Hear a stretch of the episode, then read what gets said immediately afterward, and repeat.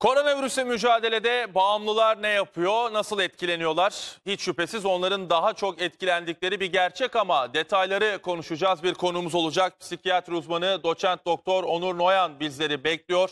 Hoş geldiniz efendim yayınımıza. Merhabalar, hoş bulduk efendim.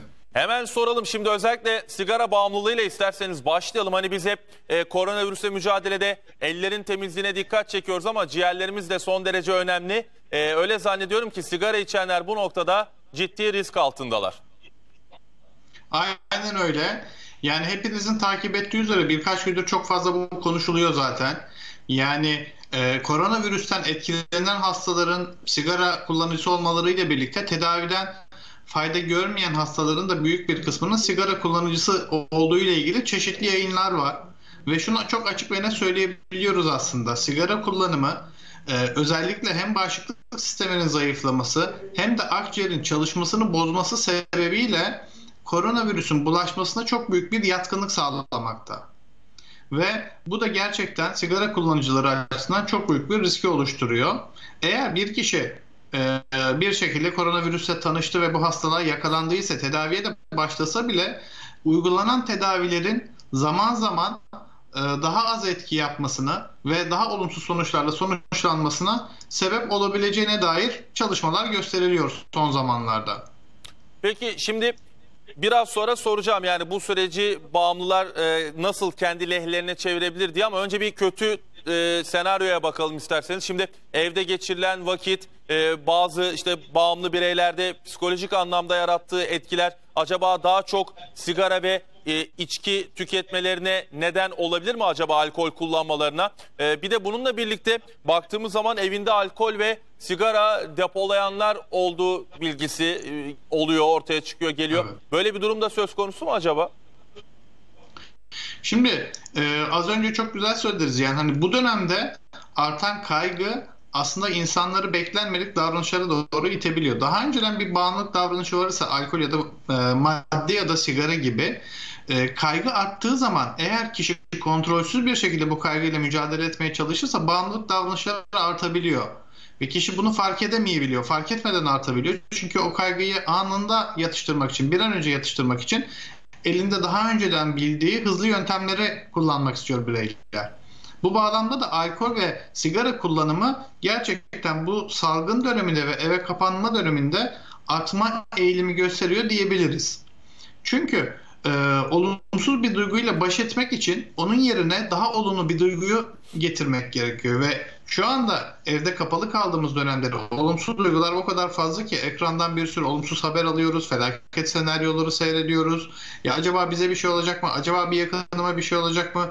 Acaba ekonomik durumum nasıl olacak? İşim nasıl olacak gibi endişelerle mücadele ederken e, kendimize odaklanamıyoruz ve bir şekilde bu kaygıyı ya da bu olumsuz duyguyu ortadan kaldıramıyoruz. Ve ortadan kaldırmak için de kişinin daha önceden deneyimlediği o olumsuz duygulardan uzaklaştıracak bir davranış biçimi artıyor. Bu da nedir? Alkol kullanımı ya da sigara kullanımı gibi. Bunların artması kişinin bağışıklık sistemini yavaşlatıyor. Ev içerisinde başka sorunlara sebep olabiliyor. Çünkü birey kendi iç dünyasına kapanıyor. Sigara kullanıyor ya da sigarayı belki iç dünyaya kapanmayı çok sağlamayacak ama alkol kullanımı özellikle kişinin kendi iç dünyasına kapanmasını sağlayarak evdeki diğer aile bireylerinden uzaklaşmasına hatta aile içi şiddetin e, artmasına sebep olabileceğine dair endişeler taşımaktayız bu dönemde özellikle.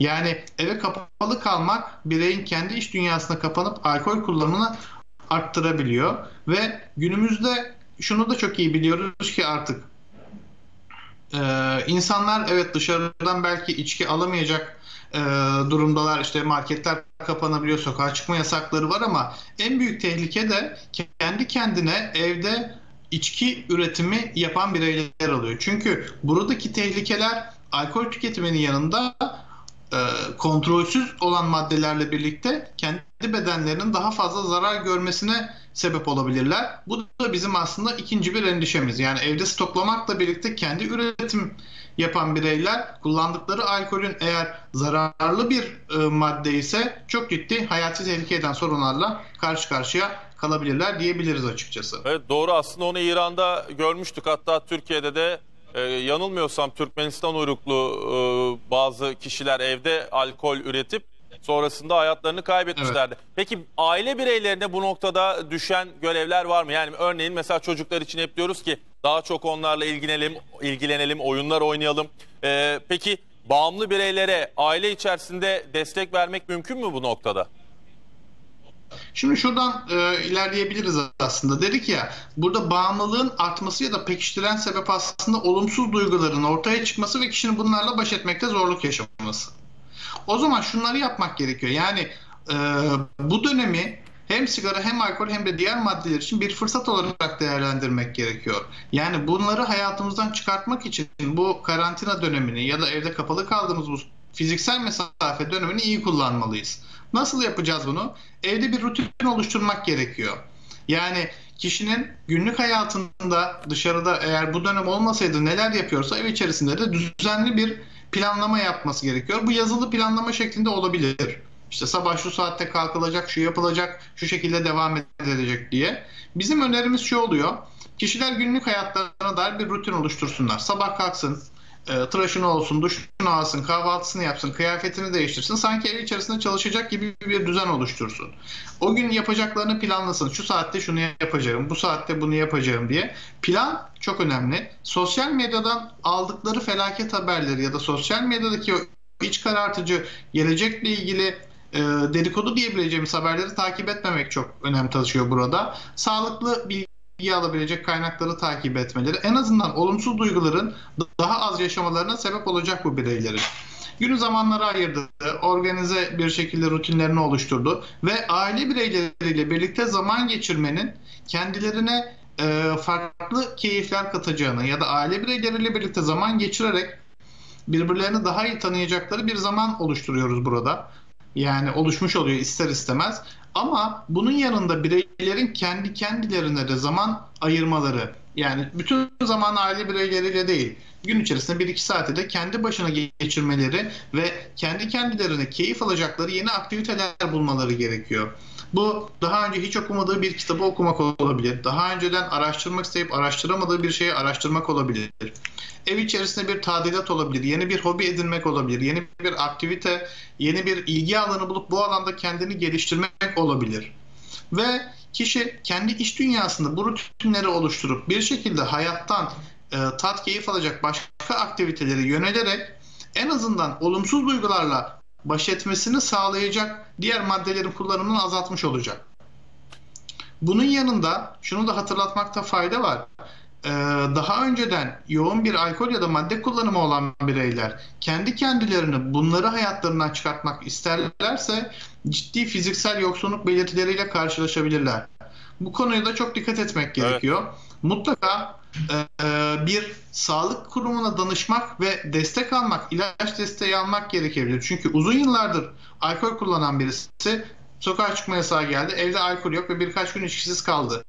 Çok ciddi oranda fiziksel belirtiler ortaya çıkabilir. Bu bağlamda mutlaka bir sağlık kuruluşuna danışıp ilaç desteği alarak bu süreci geçirmeliler diyebiliriz açıkçası. Peki bir de bir konu daha var. Özellikle e, bu tarz süreçlerde yeme içme e, daha fazla e, olabiliyor. Özellikle depresyondayken insanlara ne hep denir ya daha çok yemek yiyoruz içiyoruz diye. Bu da bir tehlike değil mi? Yani hani bağımlılık kadar baktığımız zaman böyle de bir risk var önümüzdeki süreçte.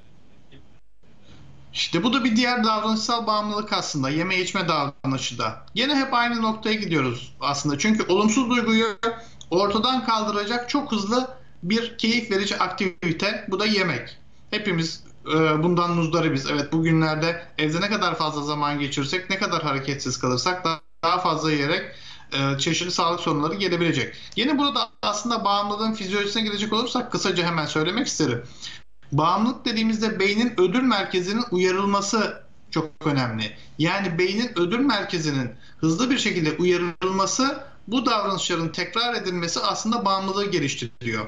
Ve işte abur cuburlar, atıştırmalıklar bugün yine e, bir çalışma yayınlanmış bununla ilgili. Karantina döneminde atıştırmalıkların tüketilmesine ciddi oranda bir artış gözlenmiş. Evet. Bu da yine aynı noktaya götürüyor aslında. Beynin ödül merkezinin uyarılması o anda hızlı bir e, şekilde tüketilecek maddeler olumsuz duygudan uzaklaştırıp kişiyi kısa süreli mutlu eder hale getiriyor. Bir de davranışların aslında değişmesine buradan obeziteye kadar giden bir sürecin başlangıcına sebep olabiliyor diyebiliriz açıkçası. Peki doçent doktor Onur Noyan teşekkür ediyoruz verdiğiniz bilgiler için.